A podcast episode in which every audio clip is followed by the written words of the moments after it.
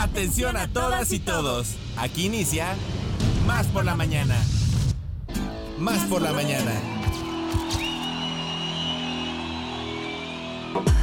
Un día como hoy, pero de 1533, el rey de Inglaterra, Enrique VIII, contrae matrimonio de forma secreta con Ana Bolena.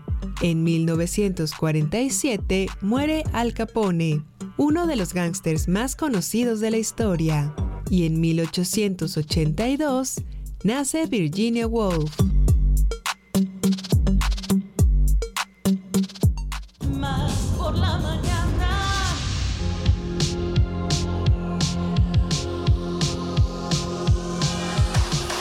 Alto impacto, bajo impacto, alto impacto, bajo impacto. Con esta zumba radiofónica le damos la bienvenida a ese su programa Más por la Mañana. Ya lo saben, su revista radiofónica de confianza a través de Radio Más, la radio de las y los veracruzanos, 9 y un minutito con puntualidad inglesa. Los, los invitamos a que se queden con nosotros, a que nos acompañen este día jueves 25 de enero, ya estamos a un mes para mi cumpleaños también, los 47 apestan, ya se, se, se, se, eh, se asoman. el aroma exactamente, de los amiga, 47. exactamente. A la taquiza, al mole, a- a- al pozole, etcétera. Quédense con nosotros, chicos, porque, bueno, pues tenemos contenidos que esperemos que sean de su agrado. Y bueno, pues como siempre, le damos la bienvenida y las gracias a la colaboración de que de quien sin ellos, simple y sencillamente, esto no se pudiera dar. Y lo repito y lo recalco porque fíjate que ayer vino una telesecundaria y ellos jamás habían tenido la oportunidad de estar aquí en, en- tanto en, en RTV, tanto en TV Más como en Radio Más y estaban fascinados, alumnos, maestros de todo lo que es la radio. Y yo les decía, bueno, pues finalmente los héroes anónimos son todos aquellos que trabajan para que tú estés delante de una cámara o detrás de un micrófono, comadre. Absolutamente Entonces, Titi. Fuentes, un beso, un abrazo a ti, a los Bad Boys, a nuestros productores, por supuesto. Josué de la Fraga, Alita Mota, que bueno, le está pulpeando, está en el noti, está mandando contenidos, que esto y que el otro, de verdad toda una profesional, talentosa, etcétera. Y bueno, ¿qué puedo decir? La cereza del pastel. Mi comadre, ¿eh? que más quiero, que más adoro y que sin este programa, sin ti, no sería lo mismo, mi queridísima Ile Quiroz. ¿Cómo estás, amiga? Muy, Estoy pero muy buenos bien, días. Muy buenos días, querido Alex. Gracias por este recibimiento. Y además, sabes que de verdad sí, un merecido, merecido, merecido, una merecida mención a nuestros productores, porque de verdad, si no fuera por ellos, no la pasaríamos así de bien. Sí. Porque todo el tiempo además siempre nos tienen, este, pues ya saben ustedes, todo ordenadito, escaletas perfectas.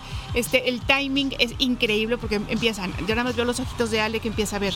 Ya estoy haciendo los cálculos. Dos ya llevamos tres minutos, ya llevamos cinco sí, minutos. claro. Y nos va avisando, oigan, y ya vayan este cerrando el tema. Y ahora sí ya nos despedimos. Entonces, la verdad es que este programa es muy fácil hacerlo. ¿Por qué? Porque Así somos es. un equipo que está afortunadamente, pues como muy bien conformadillo. Este, siempre andamos de buen humor. Siempre al final nos felicitamos cuando decimos, oigan, este programa qué bonito salió, ¿verdad? Nos Gracias salió. a los colaboradores, por supuesto, porque bueno, tú y yo finalmente nada más somos un medio, Sí. ¿no? Para que se puedan expresar todas estas grandes ideas y conocimientos que tienen nuestros queridísimos colaboradores, que bueno, ¿qué podemos decir de ellos? Que finalmente son personas súper responsables, que además, ¿sabes qué? Como les gustan los temas de los que nos vienen a contar, eso al aire suena muy, muy atractivo y bueno, además ustedes saben, amigas y amigos que nos escuchan, que este programa es por y para ustedes y que si hay algo que nos hace felices es la interacción que podemos tener con cada uno de ustedes en donde se encuentren.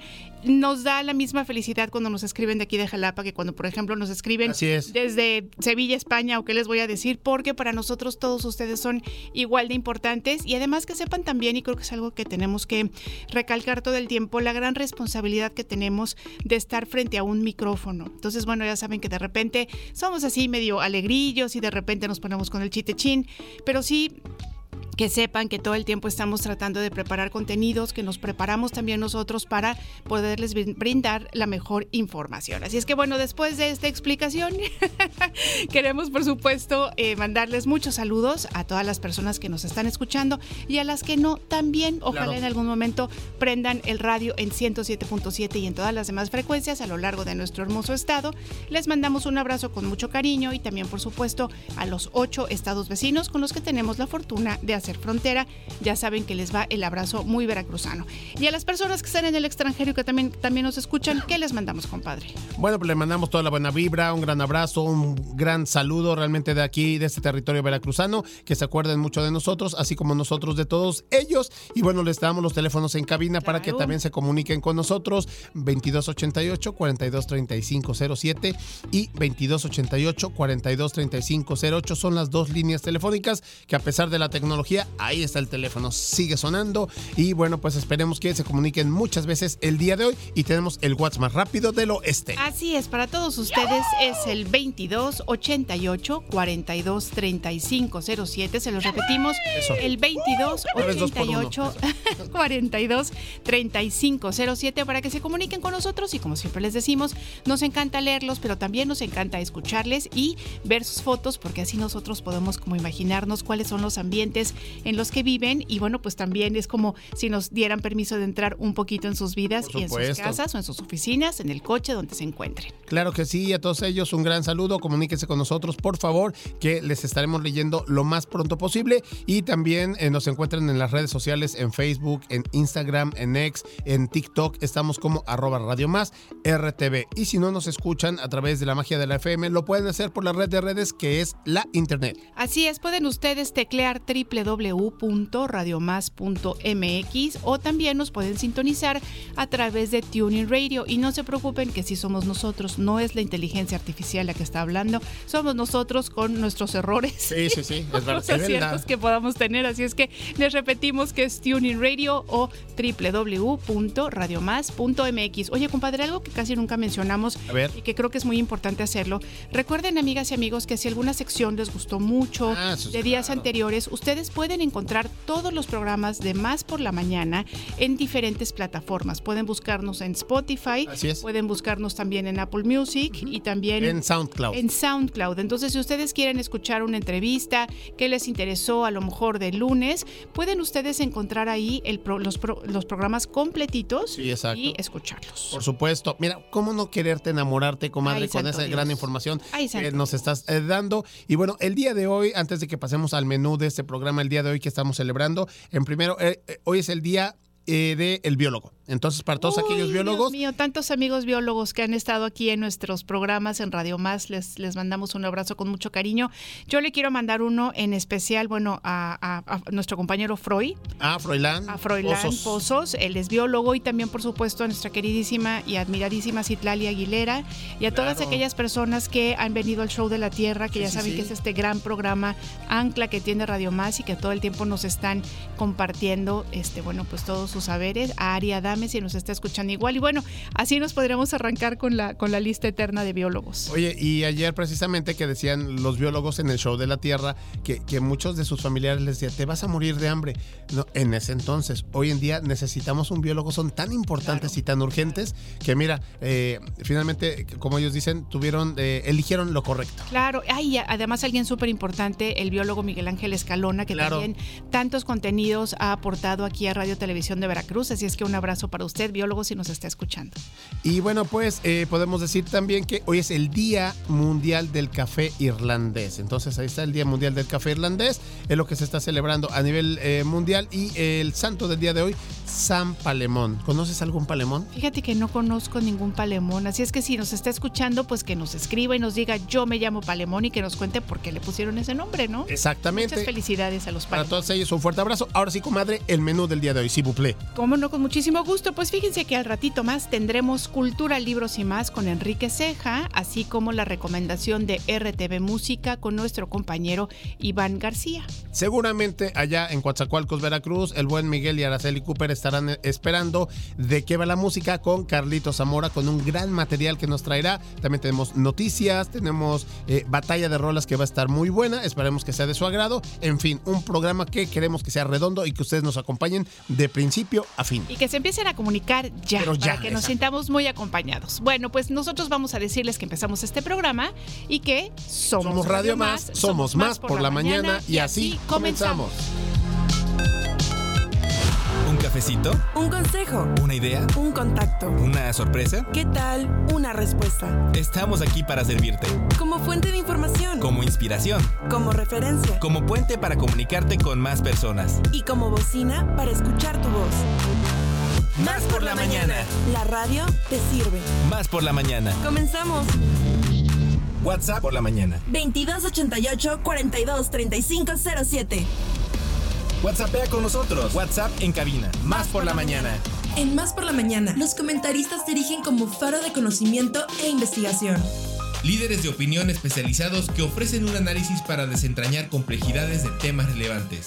Descubre con nosotros e infórmate de manera completa y reflexiva Más por la Mañana. Hola, mi nombre es León Felipe Beltrán, soy investigador del Instituto de Investigaciones Psicológicas de la Universidad Veracruzana y junto con mis colegas, el doctor Enrique Romero, el doctor Jorge Luis Arellanes, estamos aquí para platicar acerca de una enfermedad que se está presentando hoy en día con mayor frecuencia, que es la adicción al videojuego. Eh, en este sentido, nosotros primero queremos decir que queremos platicarles acerca de la adicción al videojuego, pero no necesariamente porque todos los videojuegos sean malos, sino para estar atentos cómo es que podemos identificar que las formas en que nosotros estamos jugando se pueden volver eh, dañinas para nuestra salud y para las personas que están a nuestro alrededor. Es hace apenas un par de años cuando el Manual de Diagnóstico y Psiquiatría que es eh, un documento oficial, por decirlo así, que registra las enfermedades mentales,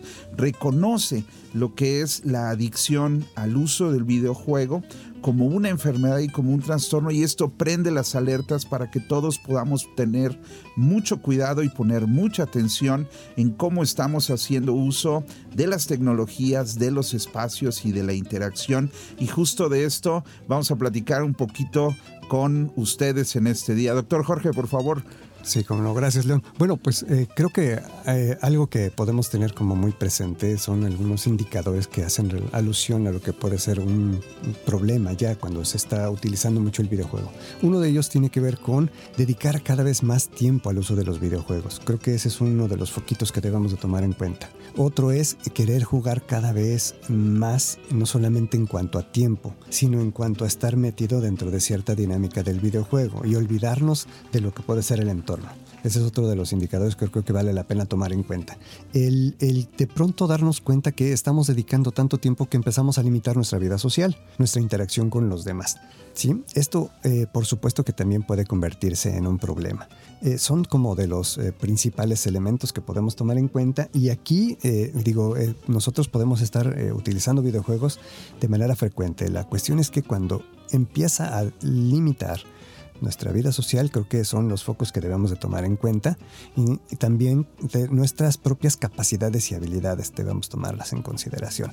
Esto nos lleva a que de alguna manera podemos tomar como ejes de eh, salud estos indicadores y si no se presentan en nosotros de todas maneras tener foquitos rojos porque si bien todo el mundo podemos estar jugando videojuegos a veces pueden generar un problema. Eh, Enrique, no sé si quieras comentar que, bueno, el, hecho de jugar videojuegos de pronto, bueno, si bien puede ser un problema, no siempre sucede esto. Sí, tienes razón. Realmente hablar del trastorno por videojuego hay que hablar precisamente de, de esa pérdida de control sobre sobre, sobre nuestra vida, ¿no? Cuando esos espacios que nosotros donde eh, destinamos a la convivencia, donde destinamos al esparcimiento, pues son dedicados 100% a la tecnología y eso es difícil, ¿no? Entonces, lo que nosotros tratamos de, visualizar dentro de estos trastornos, hay que ver trastornos saludables y trastornos no saludables, eh, este, y esos comportamientos, bueno, pues lo que nosotros tratamos de enfocarnos es aquellos que realmente tienen elementos que son de disfrute, que son de, de, compartir. Y aquí eh, estos videojuegos han llegado a, dentro de la pandemia, han llegado a establecer un, un umbral. Eh, nosotros decimos que son espacios de vida y aprendizaje porque son espacios donde la nueva generación los ha tomado como suyos y lo que ha hecho fue socializar dentro de estos espacios. Es decir, el videojuego solamente es el justificante para comunicarse con los demás. Y aquí es importante visualizar precisamente esos espacios porque realmente son espacios donde los chicos eh, están socializando, están haciendo, creando vínculos, están creando identidad y yo creo que es lo que hemos perdido con, con, con el avance abandono precisamente de estos espacios sociales eh, por cuestión de la pandemia y por cuestiones del distanciamiento social. Es, es, bien importante esto que están mencionando porque eh, muchas veces creemos que los videojuegos todos en general son malos. En segunda, también es muy importante porque hoy en día nuestras actividades se llevan a cabo dentro de un espacio virtual y también fuera. Y aquí la idea, como bien decía Jorge, era no perder el balance. Y bueno, es muy importante que también entendamos que particularmente nuestros adolescentes y jóvenes son la población que más usa los videojuegos y es la más susceptible a perder este control. Entonces, aquí la invitación es que podamos encontrar ese balance, los que ya no jugamos tanto, estar atentos de los que están a nuestro alrededor, los hijos, los sobrinos, los hermanos, los papás incluso, y los que estamos jugando, que somos gamers, que nos encanta, que nos inquieta un poquito cuando no estamos jugando, entonces también poner un poquito de atención en cómo lo estamos haciendo. Ya nada más como sugerencia, la Secretaría de Salud tiene una cruzada nacional contra las adicciones. No solo trabaja el consumo de sustancias ilícitas o drogas, no solo el cigarro o el vapeador, no solo el alcohol, ojo, también está trabajando lo que es la adicción a videojuegos. Si ustedes entran a cualquier buscador y ponen Manual de Uso de Videojuegos, Secretaría de Salud, van a encontrar un documento con muchas imágenes, con información muy valiosa, muy fácil de digerir, que nos puede ayudar en esto. Eh, los esperamos en el Instituto de Investigaciones Psicológicas de la Universidad Veracruzana. Muchas gracias a la producción de Radio Más. Eh, nos vemos en la siguiente. Saludos a la audiencia de Más por la Mañana.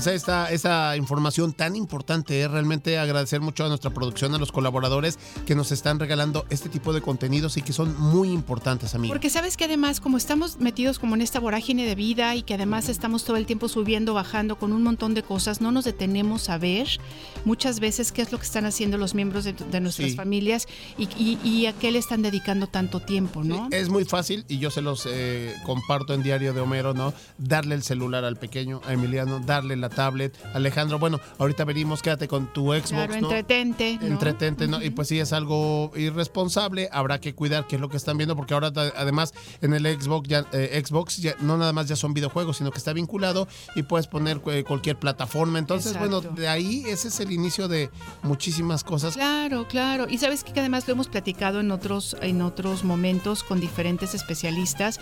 Y bueno, pues nos cuentan lo importante de veras que es el que el- el- nuestros ¿no? Estén ocupados en diferentes cosas para que realmente podamos hacer todas estas sinapsis necesarias para poder tener un funcionamiento ideal, ¿no?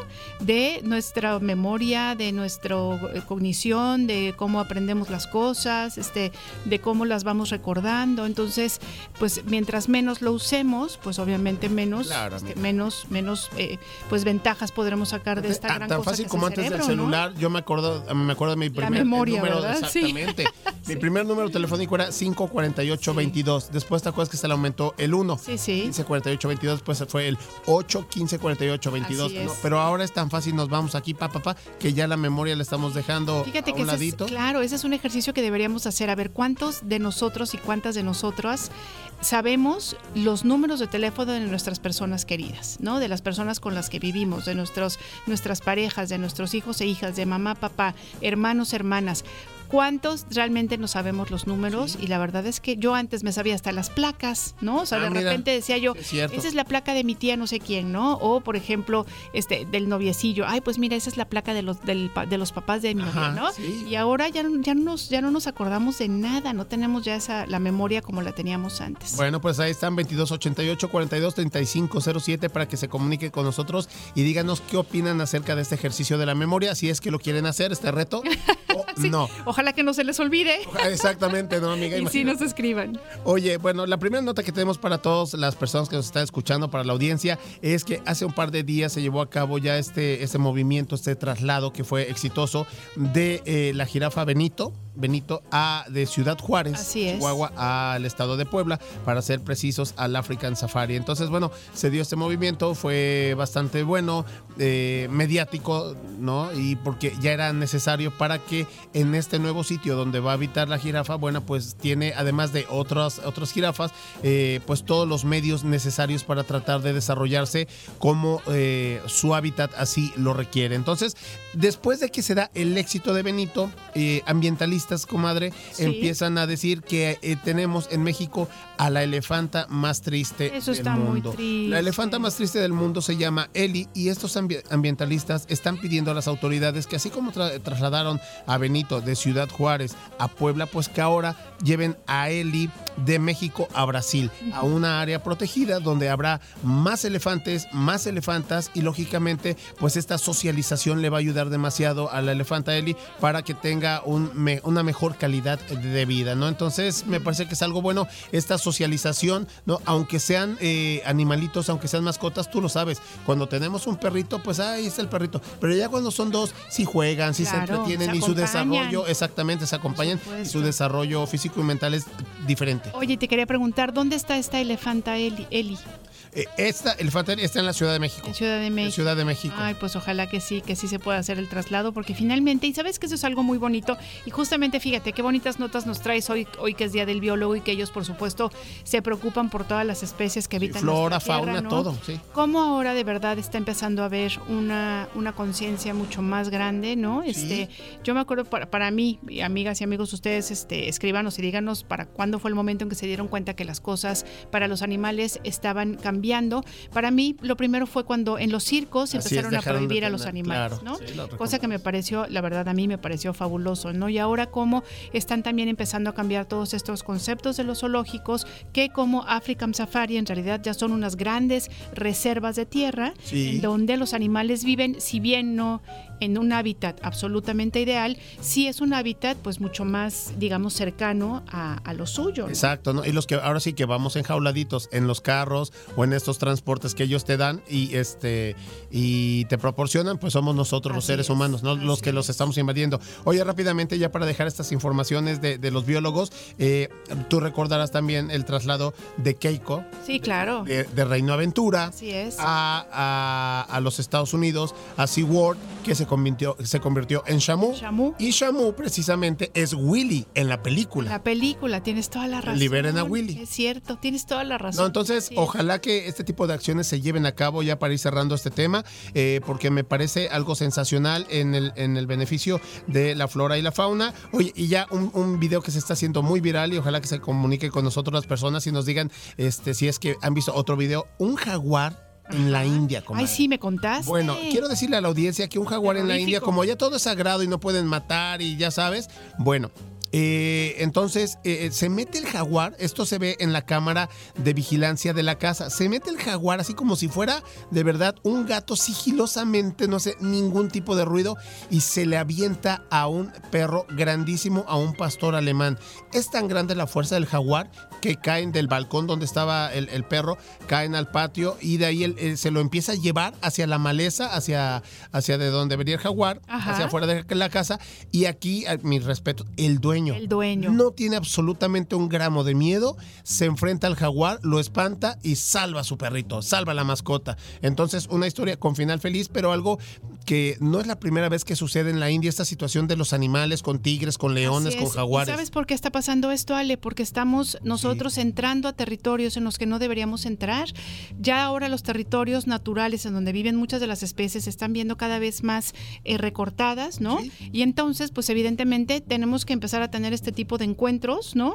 Porque estamos invadiendo sus hábitats. Oye, eh, Entonces, la, película de vecinos invasores. Por ejemplo. ¿no? Cómo nos vamos metiendo en su medio ambiente y finalmente dejamos ahí la huella del ser humano con comida, con basura, y es que ellos precisamente es cuando regresan esta visita. Oye, y esto sí lo tenemos que decir, porque bueno, se acaban de cumplir en el 2022 50 años del acontecimiento del accidente de los sobrevivientes de los Andes, ¿no? Esta película de la Sociedad de la Nieve que está eh, nominada al Oscar como mejor película extranjera, bueno, pues ha agarrado mucha, fuer- mucha fuerza y mucho revuelo. Y me encontré con un documental de National Geographic que cuando se cumplieron los 50 años, regresaron algunos de los sobrevivientes a esa montaña. Y bueno, yo, te- ya, yo ya sé que sabes el tema, pero muchos de ellos sabes que murieron congelados. Ah, sí, por supuesto. Por la nieve. Claro, desde luego. Bueno, 50 años después quiero decirte que esa montaña no tiene ya ni un gramo de nieve. Es preocupante. El sobrecalentamiento global se ha encargado de deshielar toda, toda esa cordillera de los Andes y decían los especialistas, si el accidente se hubiera dado el día de hoy, hubieran sobrevivido más eh, jugadores, estudiantes este, uruguayos que los que sobrevivieron precisamente por el efecto del congelamiento. Fíjate, y de la apenas, y apenas 50 años y ya todos estos cambios tan grandes que están sucediendo. Híjole, pues sí, de verdad para reflexionar, pensarlo bien, ¿no? Y este, y de verdad empezar a hacer, como siempre decimos con Liz Vázquez, nuestro, poner nuestro granito de arena. Exactamente, amiga. Oye, pues- bueno, pues ahí está el noticiero de más, más, más por la mañana. Muy bien, más, más por la mañana en la biología. Exactamente, Me amiga. gusta muchísimo. Oye, ¿qué te parece si nos vamos ahora a una batallita de roles? Me late chocolate. Muy bien, bueno, pues 2288 42 votar. 3507 A para llamar. que voten.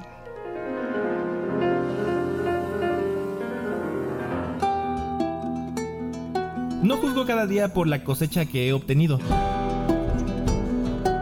sino por las semillas que he plantado.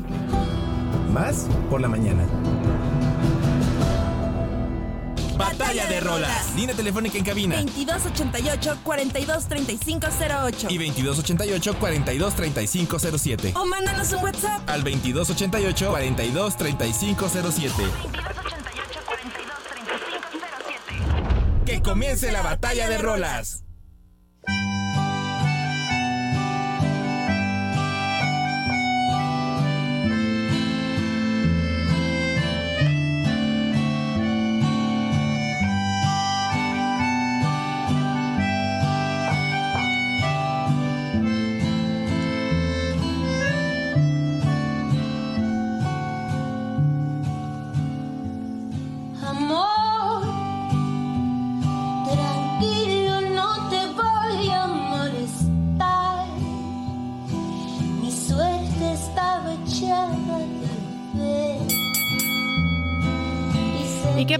Ustedes? ¡Ay, música francesa! Sí, sí, sí, pues fíjense que no.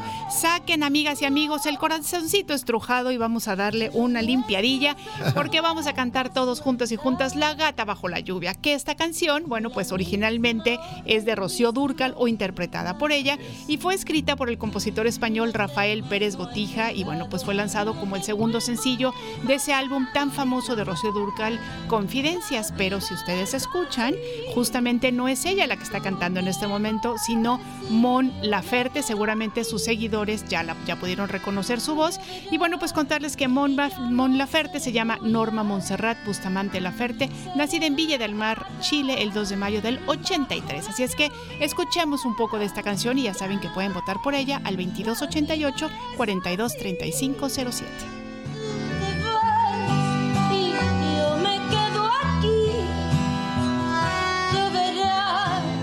Te vas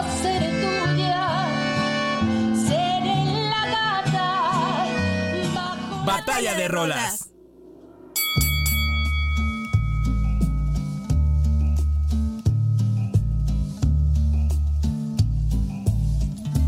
Yo soy libre como el mar. Cuando me tocas tú, una lluvia de relámpago. Cuando me tocas tú, cuando te haces. Bueno, como dicen en el box de Box Azteca, hay trompo, porque yo también traigo una muy buena rola, comadre. Ay, jole. ¿Eh? ¿Eh? Ay, dolor, ya me volviste a Hay dar. dolor, exactamente. Oigan, bueno, pues yo tengo eh, para esta mañana para todos ustedes el tema de Cuando me tocas tú, esta canción que está interpretada por Lila Downs en el año del 2015 dentro de su álbum Baladas y Chocolate. Hablando un poquito de la intérprete, eh, puedo Balas y ¿no? ¿No es, no es balas y chocolate? Ay, per- perdón. es que dijiste Balas, baladas, sí, perdón, no, ¿verdad? no, balas, y balas, balas, chocolate, sí. balas, discúlpame. Usted. Muchas gracias por la corrección. Balas y chocolate. Y bueno, comentar acerca de la intérprete que eh, Lila Downs, su nombre completo es Ana Lila Downs Sánchez, conocida como Lila Downs. Es una cantante, compositora, productora, actriz y antropóloga mexicana. Además de que canta tanto en español como en el idioma inglés. También interpreta, también interpreta melodías en eh, diversos idiomas nativos como es el mixteco, zapoteco, purépecha, maya y náhuatl. ¿Qué te parece, comadre? Mi propuesta para todas las personas que nos están escuchando esta mañana aquí en Más por la Mañana, esta rola que está muy muy buena, cuando me tocas tú. Pues ahí tienen ustedes. Nos vamos a ir a un cortecito y regresamos. con Ya voten. Recuerden que esto es más por la mañana. caminar y puedo volar donde quiera. Sentido común con sentido del humor. Más por la mañana. En un momento regresamos. ¿Cuándo te sientes más al tiro? Con más energía, más claridad. Mm, más por la mañana. Estamos de vuelta. La recomendación musical de la semana. ¿Qué nos recomienda Radio Más escuchar esta semana? ¿Qué puedo descubrir hoy? ¿En el mundo de la música? Desde el estudio de RTV Música, Iván García nos trae la recomendación musical de la semana de Radio Más. Iván García. Iván García. La recomendación musical de la semana. Estimados y estimadas radioescuchas que nos siguen en toda la entidad veracruzana y en ocho estados de la República, es un gusto poderles saludar como cada jueves en esta su recomendación musical de la semana. Hoy les traemos algo de rap y hip hop.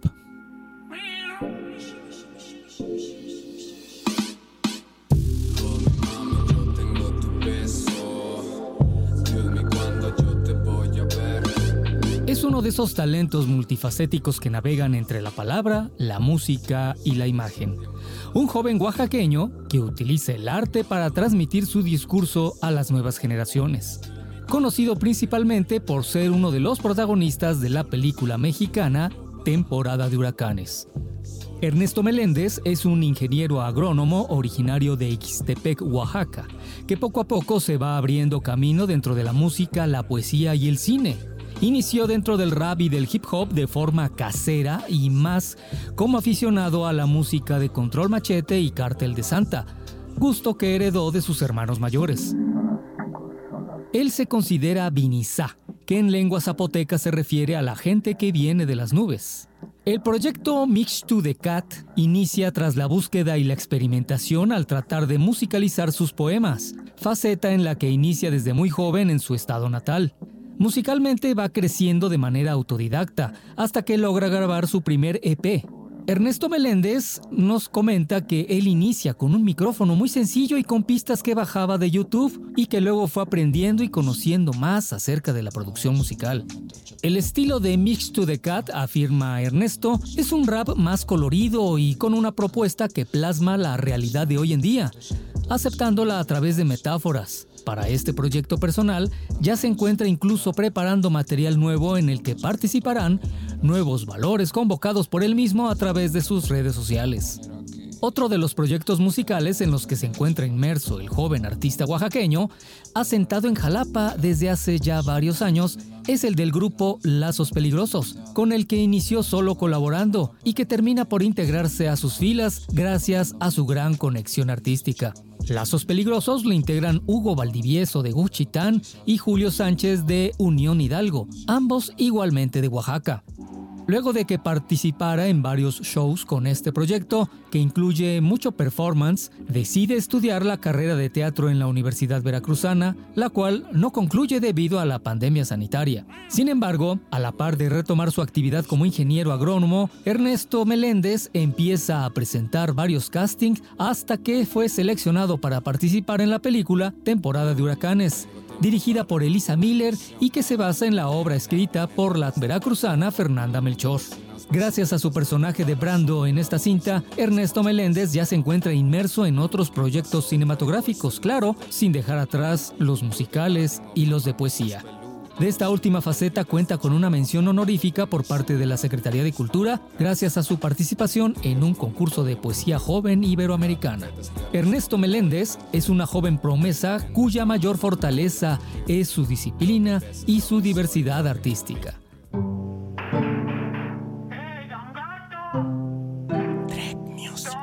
Y escuchemos el tema 1996 del proyecto Mix to the Cat. Él es Ernesto Meléndez y es nuestra recomendación musical de la semana. Gracias como siempre por el favor de su atención. Nos escuchamos la próxima semana con más de esta su recomendación musical a través de Más por la Mañana. No se olviden seguirnos como RTV Música en Facebook, Instagram y X. También visiten nuestro canal de YouTube donde podrán conocer esta y otras recomendaciones musicales. Mi nombre es Iván García. Hasta la próxima. Que el universo vive dentro de un gatorreo preso del modelo estructural como lo vemos porque este mundo es de los malos y no pinta nada bueno y sí. Peleas en la noche y gritando porque sí. Sueños en comales y tlayudas porque sí. Mestizos laberintos nueva imagen de lo in nos creímos lo de raros y ahora somos lo que sí. No pienso imaginar lo que no pude predecir.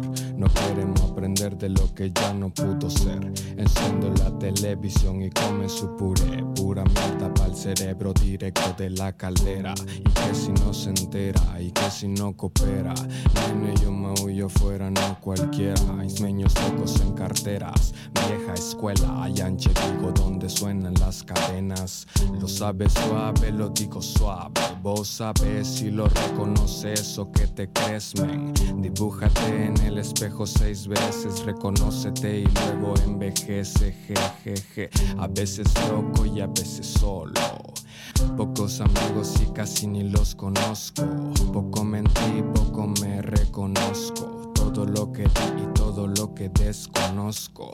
Antrax soy ahora sí. Pero no por chingón, sino por vil. Servil mil al mil. Yo no quiero lana, solo quiero invadir tu mic, yao. Estás en casa de ismeños locos. República Dominicana guarda al más loco. Me vuelvo gato y no caigo, yo floto. No sé de dónde vengo, pero donde ladran rompo. Verde, azul, el mar y la palmera. ¿De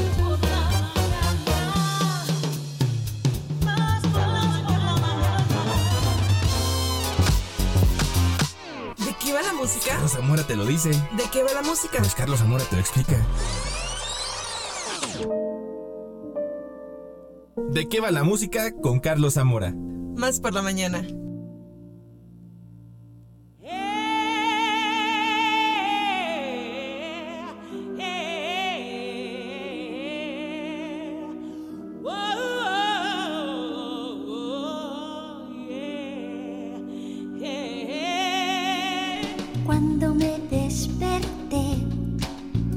¿Qué tal, amiga? ¡Qué grandes sorpresas! claro. ¡Qué barbaridad, Carlos. Zamora! Ya desde ahorita 10.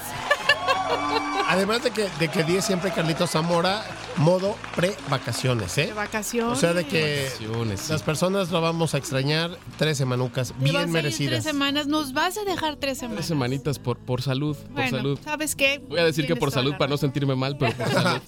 Muy bien, muy bien. ¿Cómo estás? Muy Buen día. bien, muy contento, muy contento como siempre en esta cabina, con esta gran producción, con ustedes, con esta gran audiencia además por la mañana. Pues feliz, feliz y, y qué mejor que con Mecano, escuchando Mecano en este jueves, estereosexual. Y debo decir que el tema de hoy, pues ya ustedes saben, es Mecano, por Sí, por supuesto. supuesto. Pero es una semilla, no de la duda, pero sí de la curiosidad que sembraste tú, mi querida Ile. Porque hace un tiempo platicábamos eh, fuera del aire sobre una ópera que sigue esperando ser estrenada que conocemos por ahí, eh, por algunas áreas que han dado a conocer, pero que tiene que ver justamente con la vida y obra de Mecano. Entonces, sin más preámbulo, ¿qué les parece si nos Ay, abrochamos los cinturones? no Porque gusta. vamos a hacer un muy extenso recorrido por la vida y obra de Mecano y una sorpresita operística que tenemos por ahí. Así que, ¿qué les parece si Nos vamos a escuchar de qué va? Comenzamos.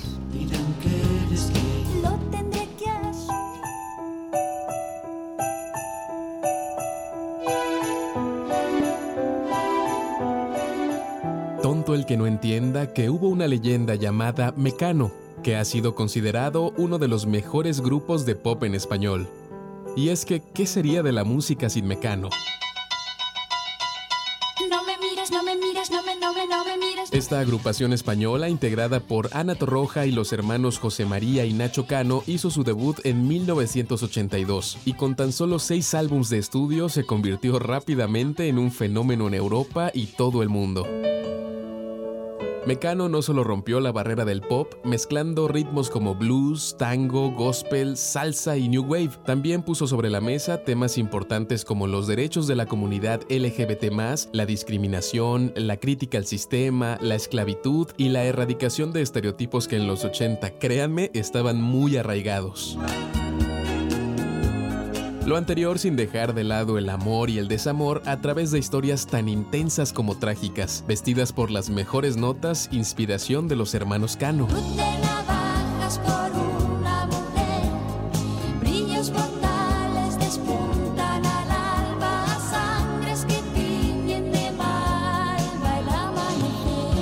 Historias que sacudieron a la sociedad y que desde entonces nos enseñaron que amor es amor. Nada especial.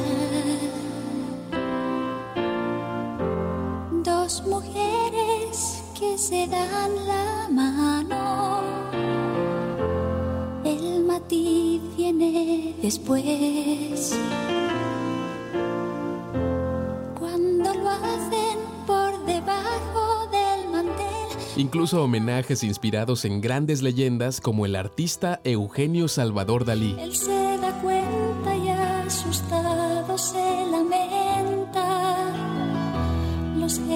no deben morir. Son más de ochenta los que curvan tu osamenta. Eugenio Salvador Dalí. O bien la historia de la primera perra astronauta en su trayecto al cielo para convertirse en estrella.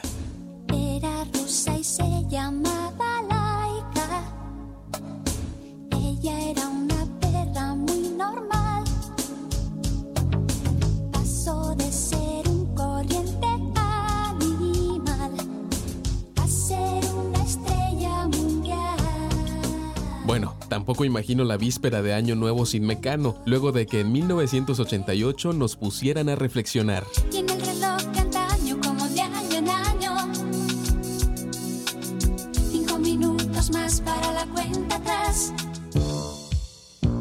Otra maravilla que hace único a Mecano fueron las fábulas, narraciones y leyendas que con mucha creatividad nos presentaron a través de su música. Una verdadera ventana a la imaginación.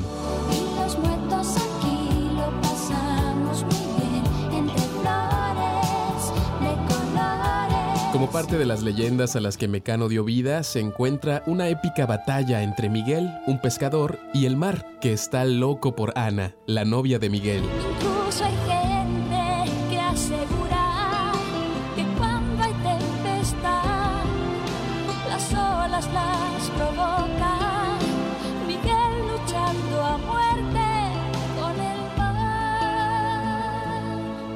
Pero si de leyendas hablamos, no podemos olvidar la de El Hijo de la Luna.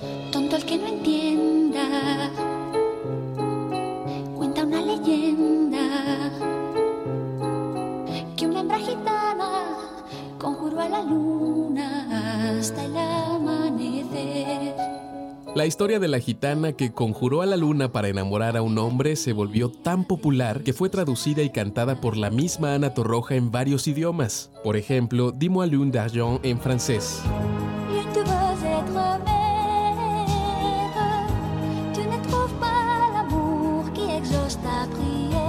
¿Y qué tal Figlio de la Luna en italiano?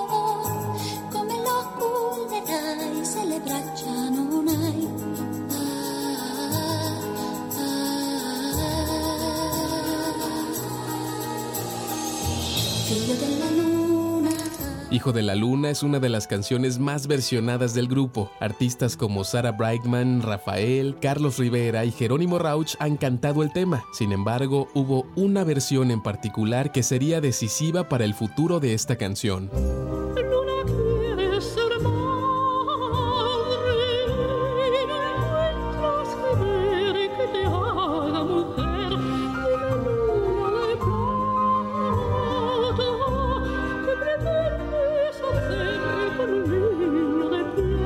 En 1992, la soprano española Montserrat Caballé cantó su versión de Hijo de la Luna. Embelesada con el tema, preguntó al mismo José María Cano por qué no escribir una ópera sobre esta historia. La respuesta inicial fue un rotundo no, pues Cano no se creía capaz de escribir una pieza clásica. Sin embargo, tras mucho pensarlo, decidió dar vida a la ópera Luna, basada en la historia que todos conocemos. Gracias al desarrollo de la obra supimos que la gitana lleva por nombre Lola y el calé de quien se ha enamorado se llama Antonio. La luna entre los luceros juega al corro en la dehesa. Que mejor plaza que cuando es un niño el letrero. La historia en realidad nos es familiar si hemos escuchado la canción, pues justamente se basa en el conjuro que la gitana lanza para que la luna haga que el hombre que ama se enamore de ella. La luna acepta, pero como condición le pide que le entregue al primer hijo que tenga, pues el anhelo de la luna siempre fue ser madre. La gitana, enamorada, no lo pensó dos veces y prometió a la luna entregar a su primogénito. Con ello se consume el conjuro en un dueto entre la luna y Lola.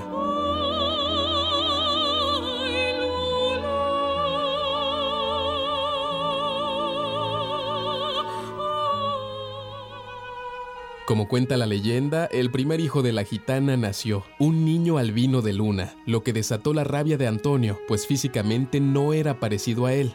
La trágica historia la conocemos. El gitano hiere de muerte a Lola y huye con el bebé, dejándolo en el monte para que muera. Sin embargo, la luna acude al llanto del bebé, su hijo, alejándose poco a poco y cantando una canción de cuna para él.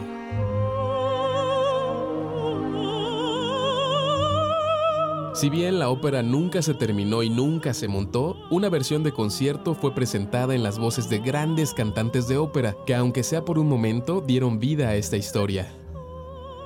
Una historia entrañable que junto con el legado de Mecano aún nos hace mirar al cielo nocturno. Y las noches que haya porque el niño esté de buenas. Y si el niño llora, menguará la luna para hacerle una cuna.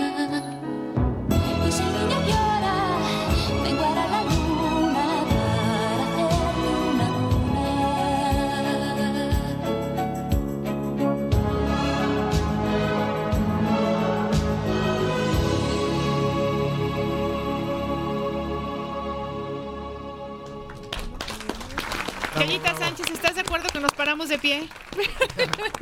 nos paramos de pie. Qué barbaridad, Carlos Zamora. Qué cosa tan bonita. Oye, es que es que no se puede hablar de belleza si se habla de Mecano. O sea, no podría no hablarse de belleza si se habla de Mecano, porque nos han regalado un legado musical para la posteridad, de verdad, una cosa impresionante.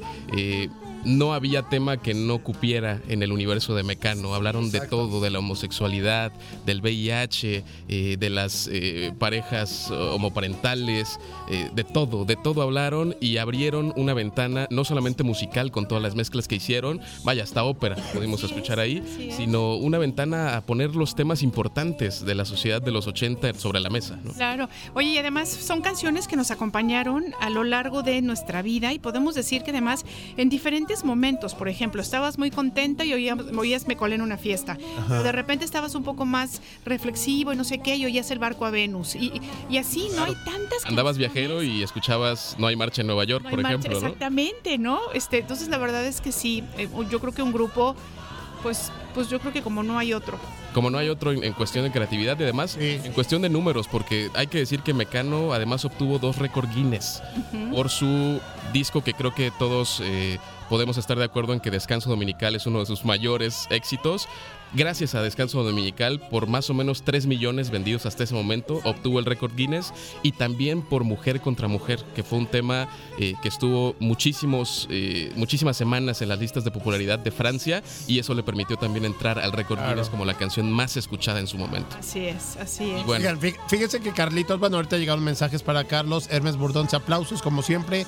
Me sorprende esta sección. Pues, Hermes, ya sabes, acá el buen Carlitos Zamora. Muchas gracias, Hermes. Un abrazo. Eh, con todo. Y también eh, Luis Cuentacuentos de Córdoba pone eh, manita de pulgar arriba, que eh, le gusta mucho tu sección. Y también mm, Ferma nos escribe, dice, hermosísima cápsula, gracias, soy fan de ellos, tengo cassettes todavía de ellos y amo todas sus canciones, muchísimas gracias. Les escribe Elizabeth de Papaloapan, Oaxaca, me hicieron muy feliz. Pues te hizo Carlitos, ¿eh? Oye, con pues toda su saludos hasta con- Oaxaca, Sí, hasta las su altas montañas. También muchas gracias por los mensajes. Y es que aquí no puede hacer feliz Mecano, vaya. Es, Es que de verdad, yo es no- Innovaba en todo, ¿no? En la música, en, en el vestido. Yo recuerdo a Ana Torroja, sus cortes de, cabello, las chicas igual, ¿no? Eh, los videos eran las bandas que tenían de cada sencillo su videoclip y lo ponían y lo ponían y lo veíamos. Antes no existía este, el internet, entonces había que estar pendientes de cuando salía esto. Y a manera de chisme y de diario de Homero, mi queridísima Ile, viene Carlitos Zamora y me dice, oye, pibe, es que mi material quedó un poquito largo. Ah, sí, ¿Cómo que- ¿de cuánto, Carlitos? ¿Para ¿Cuánto material largo? De ocho y cacho. Le quito, le digo, no, no lo toques o No lo te golpeo. toques, claro, de Exactamente, entonces la historia de la cápsula. Oye, además, como hay canciones que seguramente ustedes, amigas y amigos, recuerdan como con mucho cariño. Por ejemplo, yo me acuerdo que cuando yo escuché a Mecano por primera vez, creo que tendría, pues no sé, tal vez unos 12 años, tal vez un poquito más 13. Entonces estaba justo en ese cambio, ¿no? Entre, pues sí, ser una, una niña y empezar ya con la adolescencia. Y me acuerdo, por ejemplo, muy bien del primer disco que se llamó, creo que El Reloj. Este, o, o era el disco del reloj y la canción de la máquina de vapor. Es una canción fabulosa, de verdad de fabulosa. los primeros discos, si no me Creo que es el primer disco. primerito, de hecho, sí. creo que es el primer disco. Si pueden, después échenle una oídita porque vale mucho la pena. No, pues ya nada más los que nos, lo que nos queda de ver Mecano es el estreno de esta ópera, porque es una ópera que sigue esperando ser estrenada, que como escuchamos por ahí, solamente se presentó una versión de concierto con algunas de las piezas Ah. cantadas por voces como René Fleming, Teresa Berganza, eh, Agnes Balsa y en el papel de Antonio del Gitano El Calé, eh, Plácido Domingo. Entonces dijo José María Cano, voy a estrenar algunas de las piezas, pero la ópera no se va a montar Ajá. y no se va a terminar hasta que decidamos montarla. Entonces, pues sigue esperando esta ópera ser Híjole. terminada, ser montada, así que esperemos que nos toque en esta vida verla. Claro, ay, ojalá que sí, ojalá que sí. Oye, Carlitos, ¿y por qué se separó Mecano? Digo, yo si, si escuchaba y consumía su música, no era tan, tan fan. En, en ese entonces yo recuerdo perfectamente que estaba en la secundaria, pero ¿cómo es que, que decide esta, esta magia, psh, cada quien partir por el rumbo diferente? Pues justo en 1998 es que ellos deciden separarse y hay como que muchas versiones por ahí.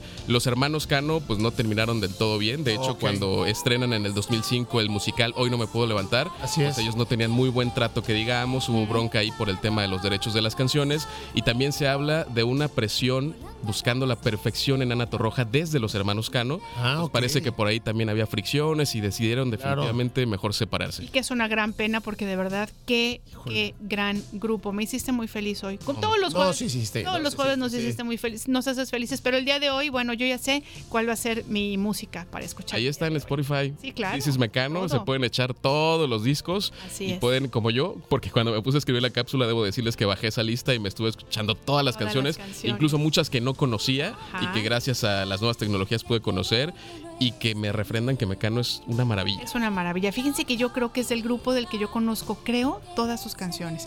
A lo mejor no me sepa todas las letras, Ajá. pero yo creo que Mecano sí me sé, sí conozco todas sus canciones. Es que de verdad yo sí fui me, pero requete mega fan.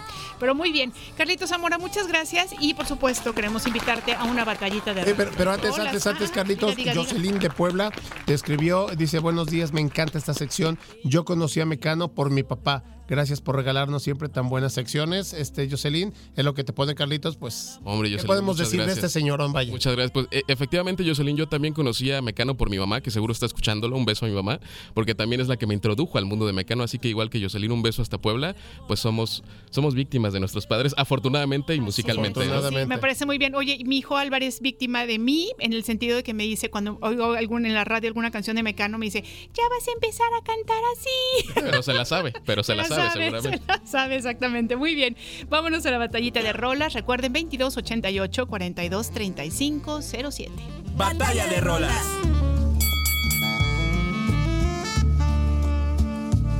Cuando te acercas a mí, yo me pierdo en ti y yo me encuentro. Bueno, mi queridísimo Carlitos, amigos que nos están escuchando, por favor, voten en esta batalla de rolas. Esperemos que estos temas sean de su agrado. Yo defiendo la canción de Cuando me tocas tú, a cargo de Lila Downs del año 2015, de su álbum Balas y Chocolate. Ha tenido éxitos esta cantante, intérprete, actriz, eh, ya lo, lo- lo comentábamos hace un ratito, productora y antropóloga con temas como La Cigarra, Cariñito, La Llorona, Paloma Negra, eh, Zapata se queda, Mezcalito, y que bueno, es de los, de, los artistas consentidos que muchas veces vienen aquí a cada una de las ediciones de Cumbre Tajín. Entonces, bueno, yo los invito a que voten eh, por este tema, por favor, al 2288 42 35 07, cuando me tocas tú.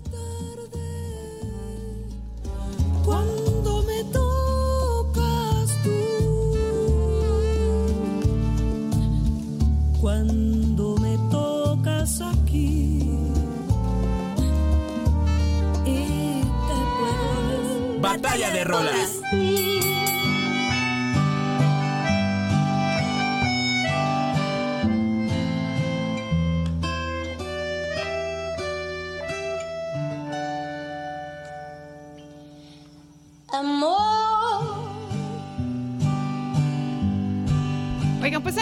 Mon Laferte ha sido la artista chilena con más nominaciones en una sola edición de los Grammy Latinos. Fíjense que fueron cinco y esto sucedió en el año de 2017. También fue la primera en conseguir más de estas en los mencionados premios, 15 en seis ocasiones. Imagínense, tantos Grammys Latinos para Mon Laferte. Y bueno, pues ella es la que está interpretando esta canción de La Gata Bajo la Lluvia. Y bueno, pues como ustedes saben, la hizo famoso Rocío Durcal y fue realmente un éxito comercial en el mundo hispanohablante, consiguiendo, oigan esto, establecerse como este, no nada más en España, sino en México, y llegaron a vender un millón de copias, convirti- convirtiéndose en uno de los sencillos más vendidos en el país. Esta versión cantada originalmente por Rocío Durcal. Así es que bueno, pues estamos para ustedes presentándoles una versión nueva, digamos, ¿no? Con Mon Laferte de esta canción que fue compuesta por el gran Rafael Pérez Botija, que también, bueno, pues tiene un montón de canciones muy famosas y que, bueno, se siguen cantando. Así es que, bueno, 2288 4235 07 para que nos digan por qué canción votan esta mañana. Y Carlitos Zamora. Dale, Vamos a- Oye, yo ya estaba listo para, para entrarle como la tesorito. Amor. Pero, pero yo creo que definitivamente hoy me quedo con Lila Downs porque que es buenísima. La Gata Bajo la Lluvia es una joya, pero hay que escucharla con, con Rocío. No, es que además, ah, claro, tiene razón, pero es que además, oigan la voz de, de, mm, de- De Lila Downs. de Lila Downs en esta canción en específico. Tiene una tesitura, tiene una tesitura que de veras es fabulosa. Oigan, Jocelyn de Puebla agarrando el dice... ataque callita, ¿verdad? Jocelyn de Puebla eh, dice que vota por la reina mixteca, o sea, Lila Downs. Totalmente. Sigan totalmente. votando 2288 4235 07, comadre. Muy bien, Carlitos Zamora. Muchísimas. No te vayas, Carlitos, de. Nos escuchamos pronto. No, nos escuchamos ¿para qué? pronto y que, y que disfrutes mucho tus vacaciones. Muchísimas gracias. Nos vamos a un cortecito, compadre, y regresamos porque estamos en Más por la mañana. por.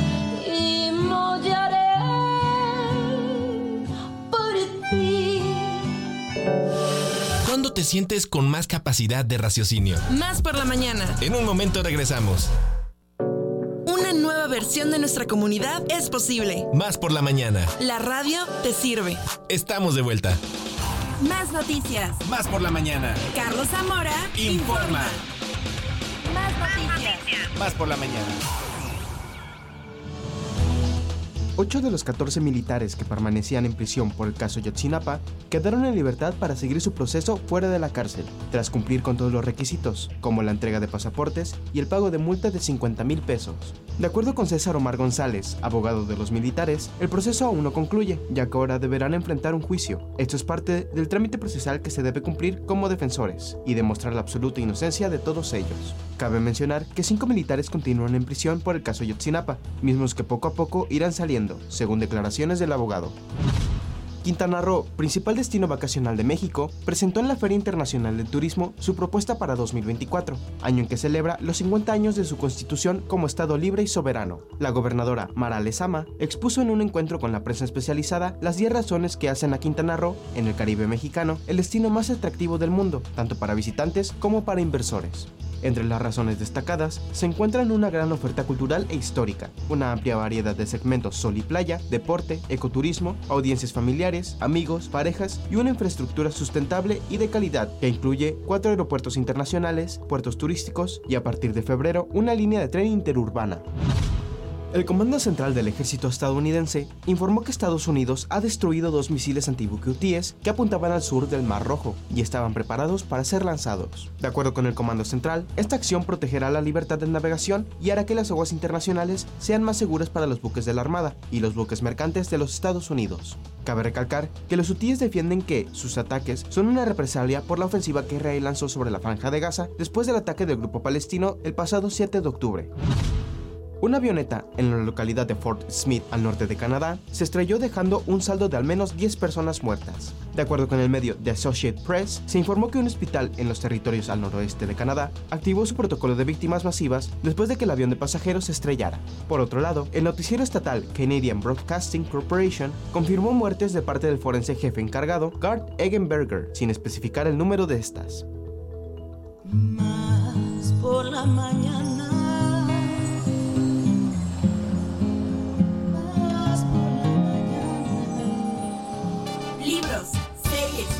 Películas y más. Más por la mañana con Enrique Ceja. Más por la mañana con Enrique Ceja. Con Enrique Con Enrique Ceja.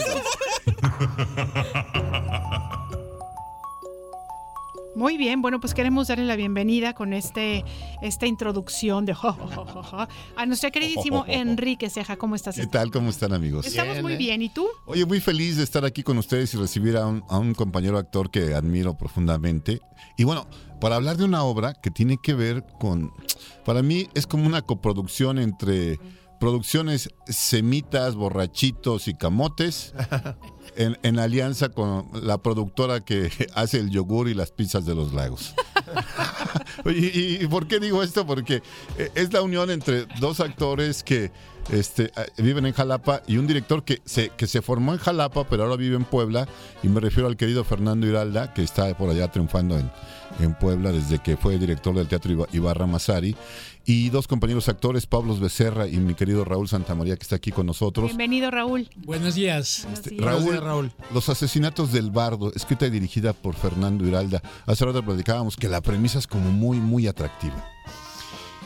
Sí, es la historia de un detective eh, que el- está resolviendo, está tratando de resolver un caso que es a partir de los personajes asesinados en las obras de Shakespeare. Fíjate nada más. Ok.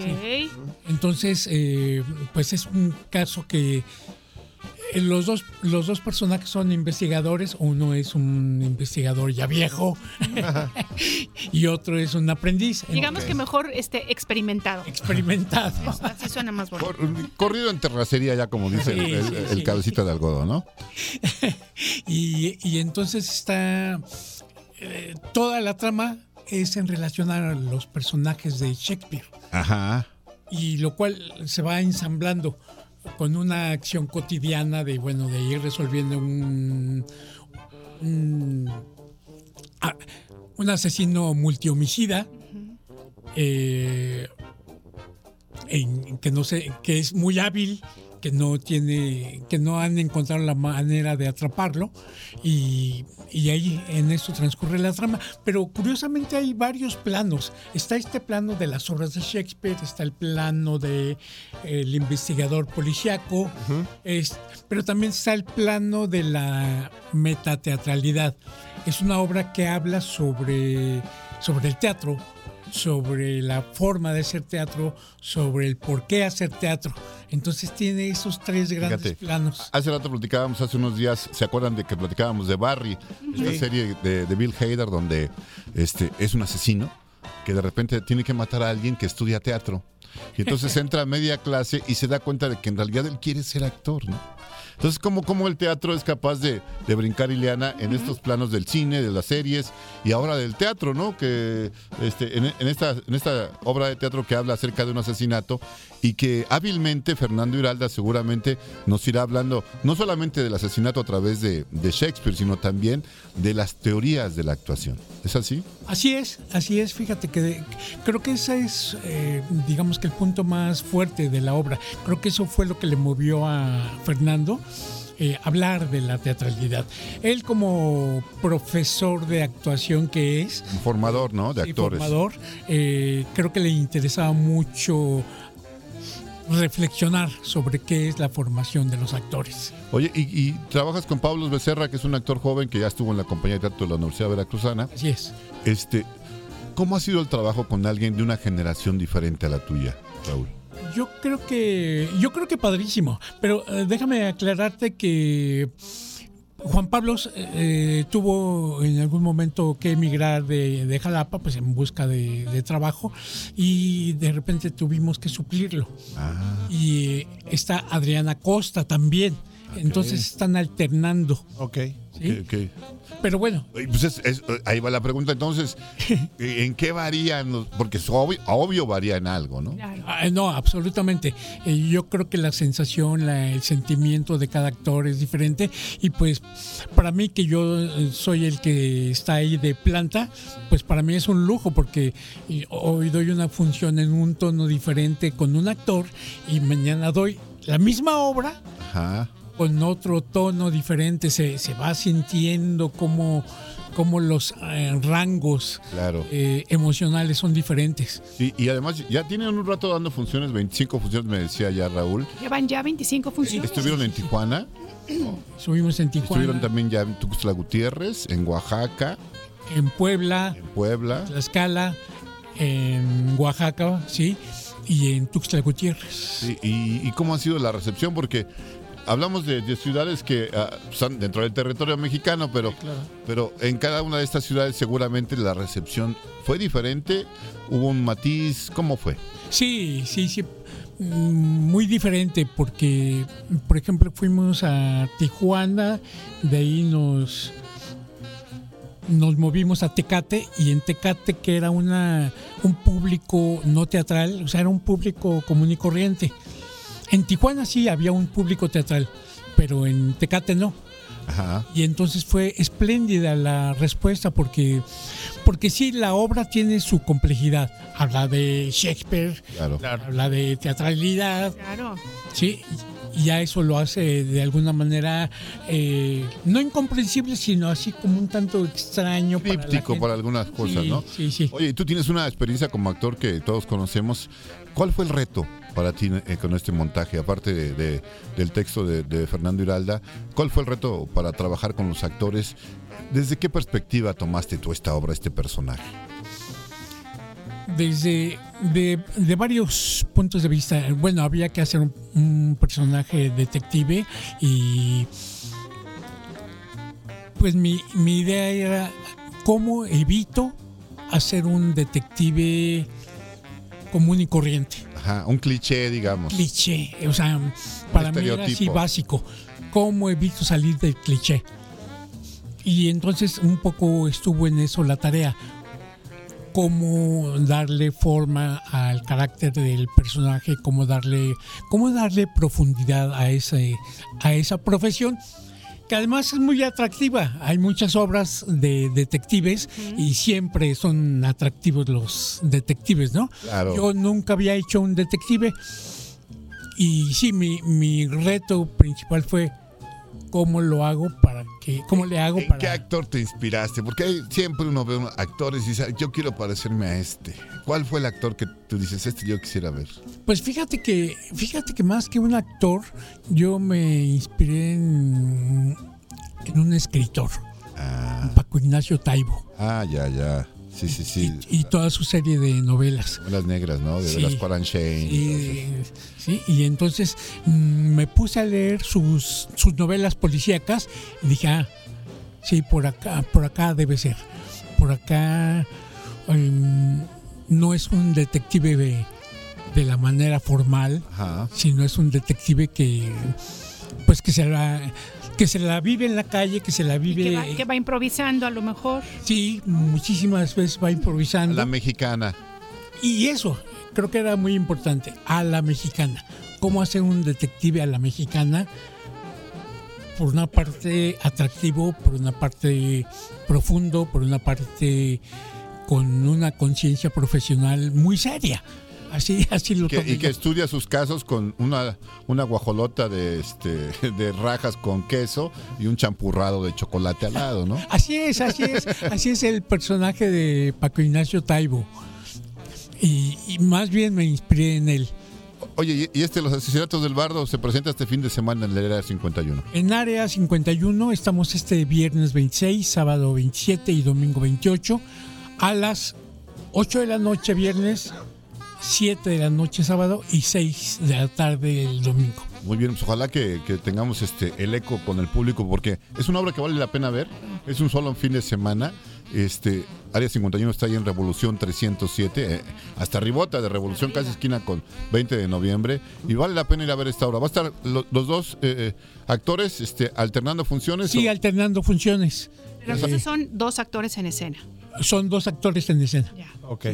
Muy bien. Raúl Santamaría y alguien. Nosotros Y sorpresa. Ah. ¿no? Y sorpresa. Y nosotros, esta programación está inscrita dentro del Circuito Nacional de Artes Escénicas en Espacios Independientes Chapultepec. Y se tiene que decir porque es parte del arreglo del convenio, ¿no? Sí, sí, sí, sí. Hay que decirlo muy bien. Sí, sí, sí, pues eh, están eh, dándole espacio a mu- eso, a muchos espacios independientes que fuimos a Oaxaca con la locomotora, mm, fuimos a Tuxtla Gutiérrez con el telar, ahora estamos en Jalapa con Área 51. Pues Ese es un circuito de teatros independientes, ¿no? Eh, La locomotora está dirigida por Rodrigo Hernández, que es el conocido payaso. Así es. Un egresado aquí de la Universidad Veracruzana.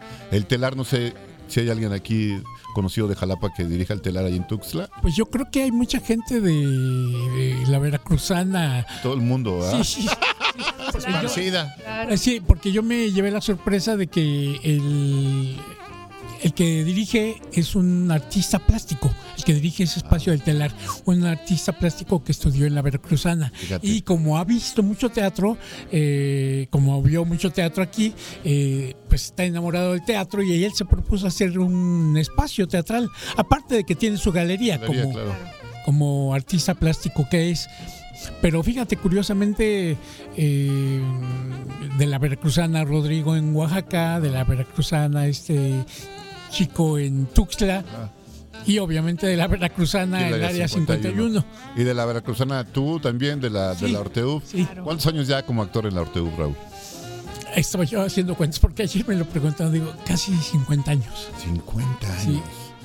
Qué bueno. Y- Ni, ni, ni lo siente uno hasta que dices, Claro, hasta que cae. cae- ¿Por qué no es trabajo? porque no es trabajo. ¿no? Es No, es trabajo, esto es diversión. Es diversión, exacto. Pues muchas gracias, Raúl Santamaría. Estaremos ahí pendientes. Vayan a ver esta obra, les va a gustar mucho. Claro que sí. Un favor, Raúl, ¿nos puede repetir entonces los horarios de las funciones? Viernes 26, 8 pm. Sábado 27, 7 pm. Domingo 28, 6 de la tarde. Muy bien, Raúl, aprobado. Muy buena memoria. Oye, Raúl, y pre- preguntarte, después de que se presenten en el área 51, ¿este mismo montaje, esta misma obra de teatro, se presenta en algún otro sitio, en alguna otra ciudad, o ahí termina ya? No, como parte de este circuito nacional de artes escénicas, eh, vamos a ir al CCB, que es el Centro Cultural del Bosque en Ciudad de México, ¿A qué teatro van? al Orientación. A la orientación. Un teatro chiquito, pero bien bonito, con mucho sabor. Sí, sí, sí. Mucho sabor. Sí, muy bien. Gracias, Raúl. Gracias a ustedes. Oigan, y antes de despedirme, quiero invitarlos a que, fíjense que hay mucha gente que luego me pregunta, oye, ¿dónde puedo tomar un taller de batería? ¿Dónde puedo tomar un taller? Pues es que estoy empezando, ¿no? O mi hijo quiere tocar la batería, pero este hace mucho escándalo, queremos que aprenda, ¿no? Entonces tengo un amigo, Esteban Serrano, que es un baterista muy reconocido, que está dando un taller de rudimentos de la batería. Es decir, rudimentos básicos, rudimentos en clave y rudimentos con escobas, que no es para barrer, digo, No, es las para escobillas. Las escobillas, por Que supuesto. además se oyen geniales. A mí claro, amiga. Sí, es una cosa muy yacera, ¿no? Muy Totalmente. Esto va a ser en febrero. Y bueno, ah, vayan apartando su lugar. El WhatsApp para inscribirse es 33 11 56 82 66. Otra vez lo repito. Sí, sí, sí. 33 11 56 82 66 con Esteban Serrán. Oye, y también invítalos a tu taller de lectura. Al Club de Lectura Las Aureolas, que yo tengo sí. desde hace 26 años, Raúl, que me lo regaló Alejandro Aura cuando llegué a Jalapa. ¿Tú te acuerdas? Estuvo, estuvo Jorge Castillo en, en la inauguración. Nos reunimos los sábados en la Rueca de Gandhi de 1 a 3 de la tarde. Entonces vayan, la verdad nos la pasamos cotorro, ¿no? Ojalá que puedan acompañarnos algún momento. Excelente. Muchas gracias, amigos. Al contrario, gracias a ustedes por venir. Ya saben que esta es su casa. Esta es la casa del teatro Así es. independiente y no independiente. Exactamente, comadre. Eso es todo. Muchas gracias. Nosotros continuamos. Recuerden que esto es Más por la mañana.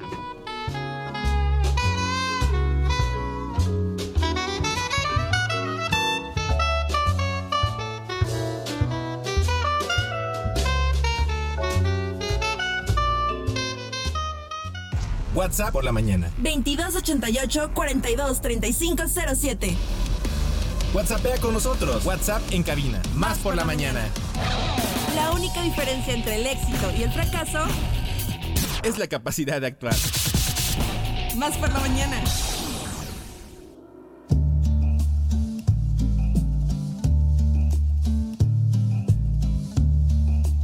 Bueno, chicos, regresamos a esta batalla de rolas que realmente está buena, aguerrida y que genera muchos eh, mensajes y votaciones. Oye, nos escribió, ah, llegó un mensajito, Pepón Antonio, nos dice, me gusta mucho la canción, pero Mon ya le dio en la torre. Dice, voto por la canción de La Gata Bajo la Lluvia. Ok, pues Buenos días. gracias, Entonces, perfecto. muchísimas gracias a él. Por lo pronto, yo les estoy pidiendo que me apoyen con su voto en lo que es este tema musical, Cuando me tocas tú, eh, a cargo de Lila Downs, eh, del año 2015, de su álbum Balas y Chocolate. ¿Alguna vez tú has tenido la oportunidad de escucharla en vivo, comadre? Fíjate que no he tenido la oportunidad y me gustaría muchísimo. Vale mucho la pena. Ella que es, eh, por, por la crítica o su nombre artístico también es La Reina Mixteca. Y bueno, no nada más canta en inglés y en español, sino también lo hace en inglés y en lenguas como el mixteco, zapoteco, maya, purépecha, náhuatl. Y bueno, pues originaria de Oaxaca, lleva muy bien el estandarte, no nada más de Oaxaca, sino de México. Es. es. la propuesta para todos ustedes. Esta mañana, Lila Downs con este tema que estamos escuchando, que está muy rico, Cuando me tocas tú.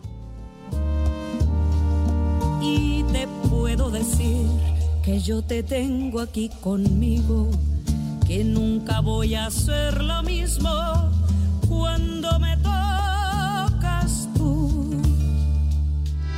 Batalla de rolas. Y ya no seré tuya,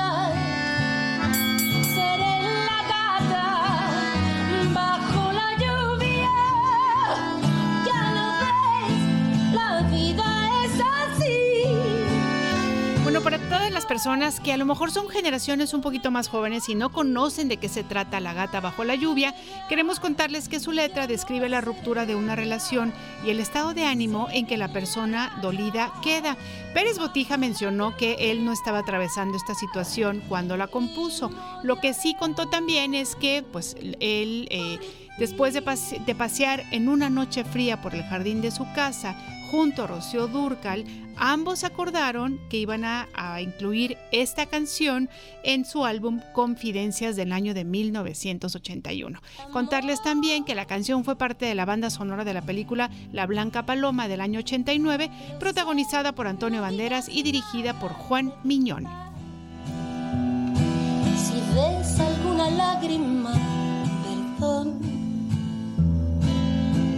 Bueno, pues ahí está la batalla de rolas para que sigan votando y coméntenos también qué les pareció el partido de ayer, los partidos de ayer que hubo, ¿eh? Le pegamos al pronóstico con los deportivos, comadre. Bien. Ganó Rayados, ganó Tigres y por supuesto ganaron las Super Águilas del América. Bueno, eso ya me imaginé que sí tenía que ser, si no, ni siquiera habrías mencionado el comer esta vez. Exactamente. Muy bien. Oigan, nos vamos a un corte, regresamos con ustedes. Por favor, sigan con nosotros. Recuerden que esto es Más por la mañana.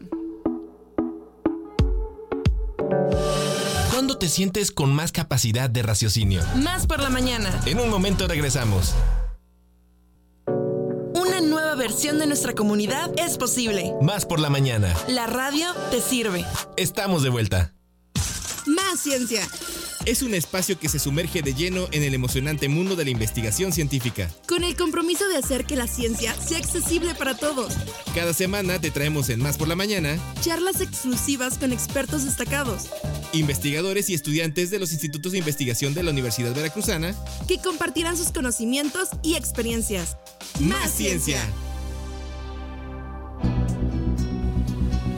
Oigan, pues con muchísima emoción queremos anunciarles que estamos es. empezando una nueva sección aquí en Más por la Mañana para que vean que todo el tiempo nuestros queridos productores están buscando información que pueda ayudar a la sociedad, que nos haga reflexionar, que nos haga conocer, porque además ya saben que lo que no conocemos, no lo valoramos, no lo cuidamos. Y Es en correcto. estos momentos es muy, muy, muy importante que, bueno, pues todos entremos ya en esta concentración y podamos realmente escuchar lo que nuestros invitados nos vienen a contar. Fíjense que nos da mucho gusto recibir aquí en el estudio a la maestra Mariana González Solórzano. Mariana, bienvenida, ¿cómo estás? Buenos días, muchas gracias por la invitación. Al Muy bien, gracias. Bienvenida siempre y también al doctor Jorge Morales Mávil. Él es el director del Instituto de Neuroetología. ¿Cómo está? Buen día. ¿Cómo Buenos días, muy bien, muchas ¿De gracias. tú puede ser?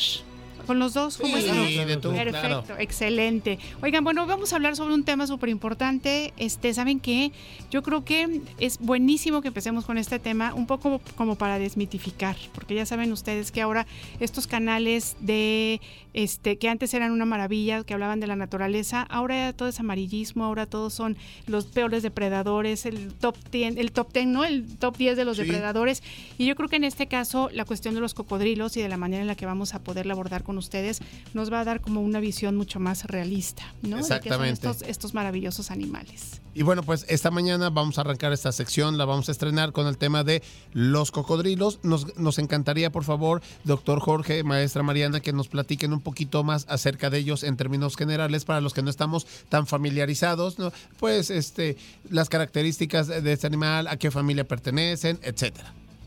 Sí, eh, es, es bien importante el tema de los cocodrilos porque son un grupo de dentro de los reptiles que regularmente, como bien decían, tienen muchos mitos, ¿no? Sí. Y muchos temores relacionados con los cocodrilos. Y bueno, parte de esta charla precisamente es para tratar de mistificar esos, bichos. Eh, los cocodrilos son reptiles, ¿no? Igual que las serpientes, que las tortugas, ¿no? Que las lagartijas, las iguanas, etcétera. Y eh, forman un grupo muy especial, son un grupo único. De hecho, los cocodrilos se pueden considerar animales este, prehistóricos, podríamos decirlo, porque desde hace más de 150 millones de años no han cambiado mucho su forma. Ok. Son de los pocos animales que se han mantenido de la forma en que están, más grandes quizá, más pesados, Sí, sí, sí. eh, pero son básicamente lo mismo. Sus características, pues, además de que son impresionantes, son animales muy grandes, ¿no? Eh, los hacen ser temidos, ¿no? Y además que son ayudados por algunas películas ahí de, de horror que los, los, los ponen como unos seres realmente macabros o hasta Sí. depredadores mayores.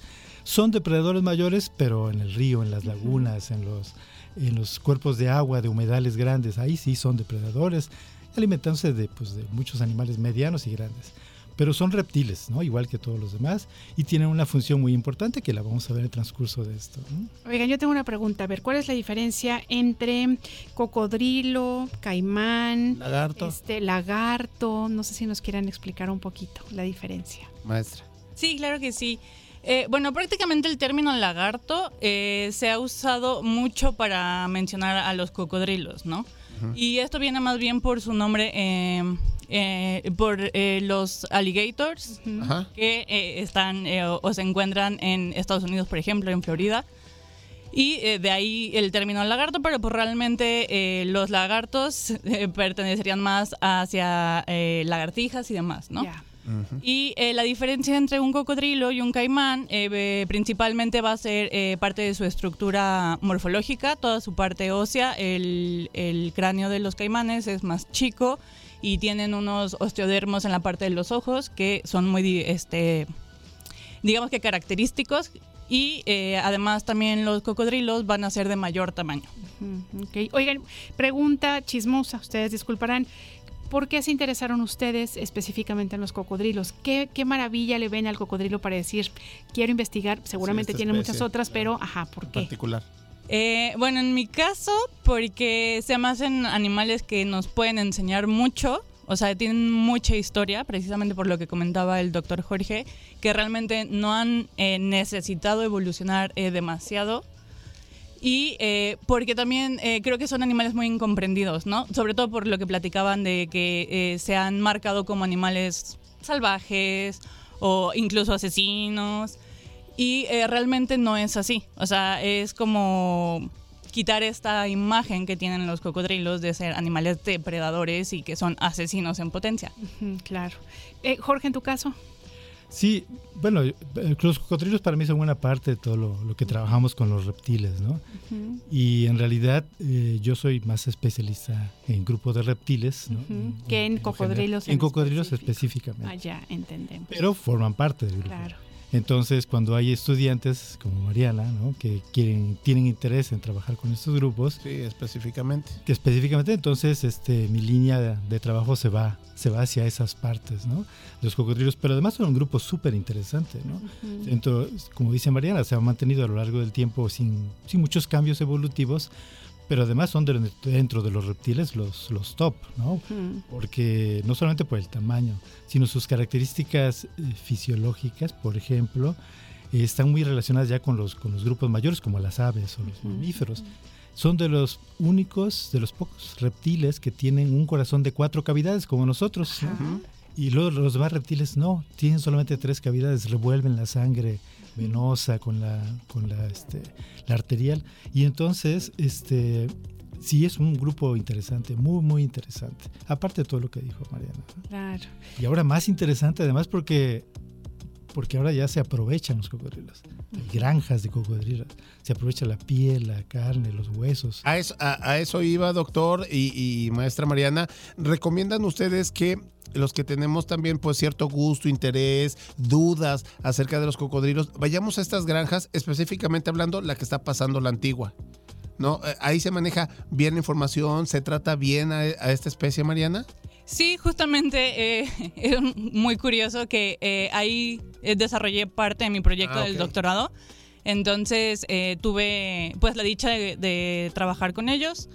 Y la verdad es que sí, yo lo recomiendo mucho. Creo que es un lugar donde pueden aprender y conocer un poco más de, de estos animales y, y estar en contacto con ellos, ¿no? Porque realmente eh, hay incluso, hay un, eh, te puedes tomar fotos con ellos y, y cargarlos y demás. Entonces, como para, precisamente para ir perdiendo como ese miedo o ir quitando ese mito de que son animales peligrosos. Muy bien.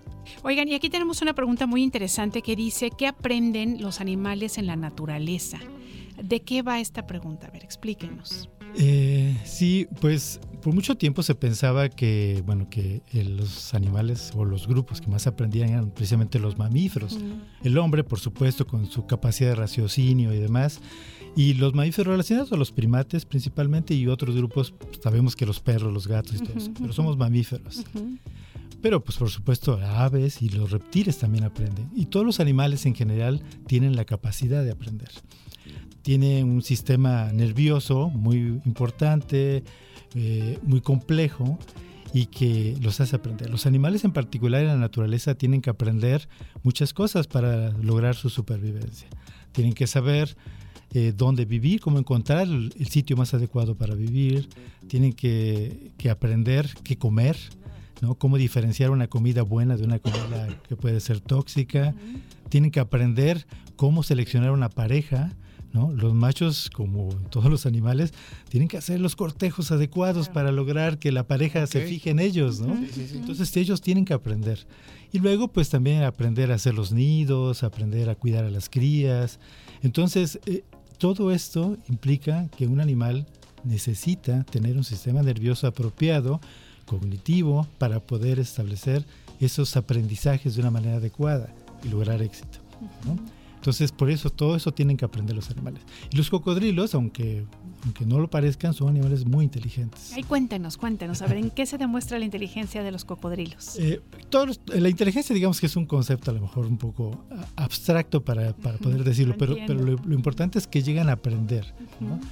Eh, La, la desventaja de los reptiles, por ejemplo, para lograr ese aprendizaje adecuado, o la memoria, que finalmente está relacionada con esto, porque para aprender necesitamos tener una memoria, es que los reptiles requieren de una buena temperatura del ambiente para poder lograr esto.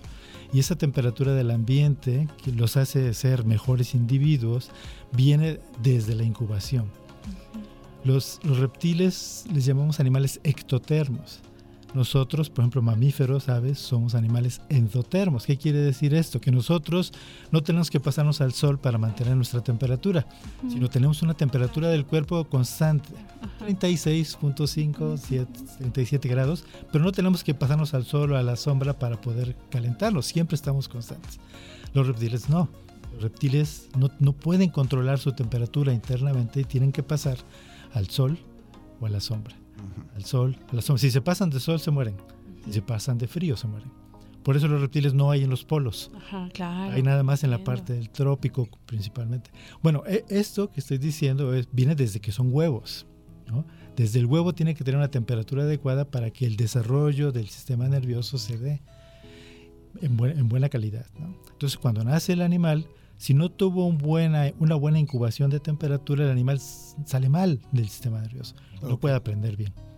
Entonces, es muy importante que, que la temperatura de incubación sea la base, prim- el principio de cómo un animal, como los reptiles, los general, los cocodrilos, puedan aprender bien. Pregunta, ¿qué pasa cuando no aprenden bien? Al final acaban siendo depredados porque no supieron este, es- escoger guarida, etcétera, etcétera, ¿o qué pasa? Sí, justamente va a haber un impacto en su adecuación biológica y se van a ver afectados. Entonces, posiblemente eh, su desarrollo no va a ser el, el óptimo y esto les va a impedir una correcta, eh, por ejemplo, selección de pareja o encontrar alimento, evitar depredación. Entonces, sí, es muy posiblemente que ese individuo pues no llegue a una etapa adulta. Oye, Mariana, hay personas que son medio exóticas en sus gustos, comadre, y que luego quieren de mascotas a reptiles, ¿no? Entonces, que si la tortuga, que si la culebra, que si ahorita, este, me parece que, que en esta granja te permiten llevarte el cocodrilo un año, algo así. Eh, ¿Recomiendas tú, es bueno esto o no? ¿Cuál es tu opinión? Híjole, pues yo creo que es cuestión de gustos, pero siempre eh, si uno va a adquirir cualquier tipo de mascota, ser muy responsable. Y eh, como se mencionaba, pues los reptiles necesitan ciertas características en su ambiente, en su entorno, para estar bien. Entonces, sí, son mascotas que la verdad son muy lindas, no necesitan, eh, digamos que tanta atención en el sentido de eh, que coman tan seguido o, o cosas así, pero sí necesitan tener eh, las... eh, cualidades necesarias eh, como la temperatura, la humedad, para que puedan tener una buena vida. Entonces, y muchas veces, desgraciadamente, lo que sucede es que cuando ya el animal crece o cuando ya no lo podemos tener con sus condiciones óptimas, pues se nos hace muy fácil ir y dejarlo, ¿no? Y soltarlo en lugares donde el animal no va a sobrevivir. Claro. Oigan, justamente hablando de esta granja de cocodrilos, recuerdo que cuando estas inundaciones Ah, de hace años, este, pues obviamente se desbordó, ¿no? El agua y entonces, pues algunos cocodrilos se fueron alegremente flotando por el río, como que ¿no? escapa- se escaparon. Exacto, pues, pues, lo, lo- lo Sí. natural y lo normal. ¿Cómo contener una situación así? Bueno, Dice, eh, no se puede. en realidad en esa zona hay cocodrilos silvestres. ¿no? O sea, siempre ha habido cocodrilos. Ah, muy bien. La granja está ahí porque en realidad primero se hizo por los cocodrilos que había en el ambiente. Siempre ha habido y hay todavía, ¿no? Silvestres. Pero sí, claro, sí, la, la granja tiene la- las mayores medidas, adecuadas. pero siempre hay algunos cocodrilos que están en las partes eh, que pueden ser inundables y entonces sí, pueden, pueden tender a salir de ahí. ¿no? ¿Qué hacer? Bueno, después de ese evento que sí sucedió, Sí. no solamente aquí en Veracruz, en Tabasco hubo cantidad de los cocodrilos andaban en las, en las calles. Sí. Este, pues automáticamente ellos se ampliaron sus bardas, ¿no? sus rejas para evitar precisamente que volviera a suceder. Claro. O sea, es imposible predecir una catástrofe de, Desde de ese tipo. claro. Son eventos estocásticos que van apareciendo de vez en cuando. Sí, oigan. Pero, sí. Claro, oigan, y por la última pregunta para no, para no este, gastarnos tanto el tema y poder hablarlo más adelante también. ¿Qué es lo que ustedes han aprendido justamente al estudiar a los cocodrilos? ¿no? ¿Cuáles, ¿Cuáles son estos grandes descubrimientos que dicen, "¡Ah! no sabíamos que esto pasaba? ¿no? Bueno, los, lo- los cocodrilos para nosotros, eh, particularmente el cocodrilo de, de pantano que tenemos aquí en Veracruz, este, que es una especie de las, mm, digamos, menos estudiadas comparado con otros cocodrilos. Y para nosotros que hemos estudiado varias, varias cosas, ahorita por ejemplo con Mariana lo que querimos- quisimos estudiar precisamente es qué tanto pueden aprender, de acuerdo a la temperatura que les estamos ofreciendo para la incubación. Ok. Nosotros queríamos ver si realmente esta temperatura variante podía afectar la capacidad de aprendizaje de los cocodrilos. Y descubrieron que sí. No, Ah, mira, ah, mira tú. descubrimos que no hay tanta diferencia cuando no variamos. Lo, lo que pasa es que, bueno, si variamos la temperatura, de- temperatura demasiado, seguramente hasta podríamos afectar el desarrollo de los animales en cuanto a crecimiento y demás. Quisimos variarla un poco para saber si podía eh, afectar el, el- aprendizaje. Lo pusimos a resolver a los cocodrilos crías recién nacidos, los pusimos a resolver problemas de laberintos. Entonces los pusimos en laberintos para poder saber si podían encontrar su comida. Y resultó que de ambos grupos de temperaturas variables podían resolver el problema. También estudiamos un poco lo que llamamos eh, personalidad animal. Personalidad se oye raro porque somos, nosotros somos las personas. Claro, claro, pero sí, Pero, sí. pero es un término que se usa mucho en la naturaleza, bueno, en la investigación, personalidad animal, que son aquellos, eh, podemos estudiar aquellos animales que cuando nacen se vuelven, pueden ser más, más audaces para resolver un problema, más rápidos, más tímidos, más feroces, más, bueno, más agresivos. Entonces, e- eso es bien interesante que lo pudimos ver nosotros en esos experimentos, ¿no? De poder determinar que realmente cuando los animales nacen tienen diferente personalidad. Claro. Y eso, eso para nosotros fue un, muy buen, buen descubrimiento. Qué bien. Y eso además motiva a Mariana y a otras personas que nos están escuchando a seguir estudiando esta especie que, como dicen, ha estado en esta tierra tantos, tantos años y que la verdad es que cuando los vemos, sí de veras piensa uno en que son súper antiguos, ¿no? Todas estas estructuras que tienen es muy impresionante. Oigan, algo con lo que quieran terminar esta entrevista. Eh, pues me, principalmente agradecerles por la Hombre, invitación y eh, igual invitar a la gente a que eh, si realmente no conocen sobre algún tema, y en este caso estamos hablando de cocodrilos, eh, informarse un poco más, ¿no? Y no irse con todo lo que vemos en internet y todas esas notas amarillistas, sino eh, también empezar a tratar de conocer el otro lado eh, de la cara de, por ejemplo, en este caso, los cocodrilos, ¿no? Excelente, muy bien. Oigan, ¿quieren compartir redes sociales este, para, para que conozcamos más su trabajo? Sí, claro. Nosotros eh, estamos en el Instituto de Neurotología de la Universidad Veracruzana. Tenemos Facebook, que es Instituto de Neurotología V. Instagram, igual, ¿no? Instituto de Neurotología.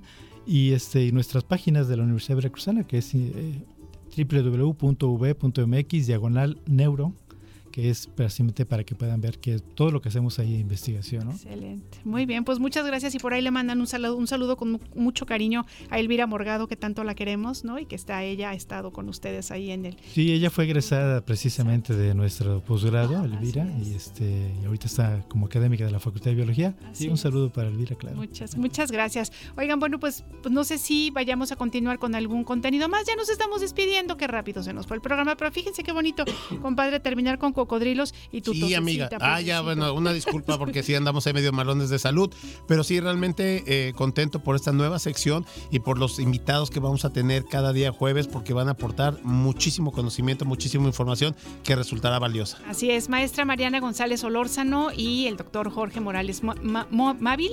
Muchas gracias por estar aquí con nosotros y les esperamos. Nosotros terminamos este programa con tu canción, que es la ganadora, Lila la batalla de rolas, oye, pues mira, digo, este, bueno.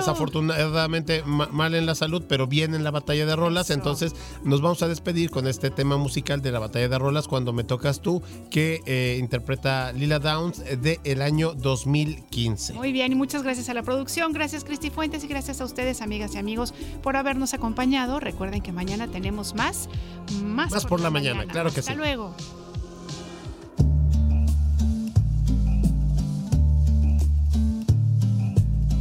Más por la mañana. Yo soy libre como el mar. Cuando me tocas tú, una lluvia de relámpago. Cuando me tocas tú acercas a mí, yo me pierdo en ti y yo me encuentro a mi destino. Soy luz fugaz de este camino cuando me tocas tú. Yo soy libre del temor cuando me tocas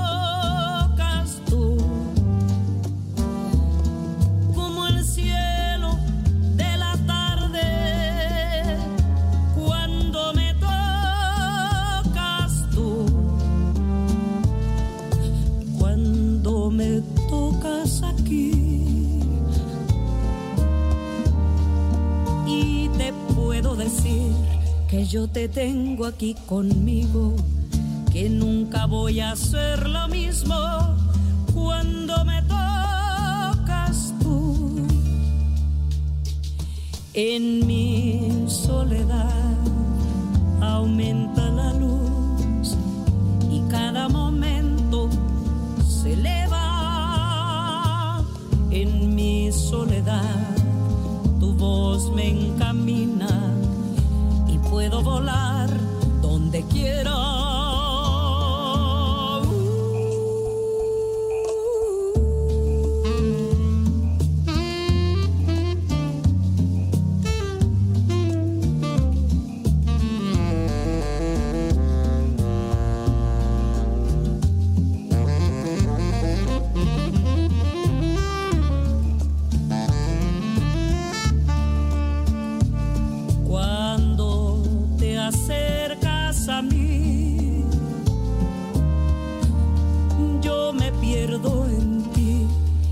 Me encuentro a mi destino.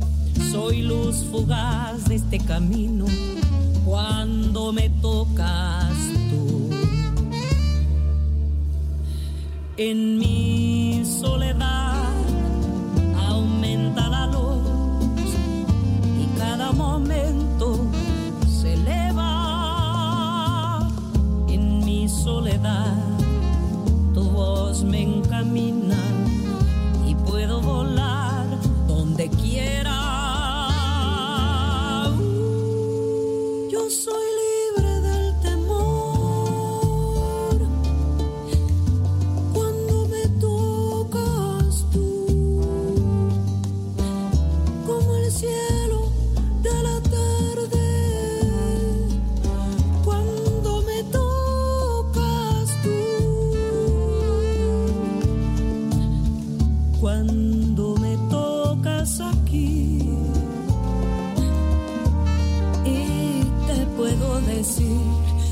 yo te tengo aquí conmigo, que nunca voy a hacer lo mismo cuando me tocas tú, que yo te tengo aquí conmigo, que nunca voy a hacer lo mismo cuando me tocas tú, que yo me encuentro mi destino, soy luz fugaz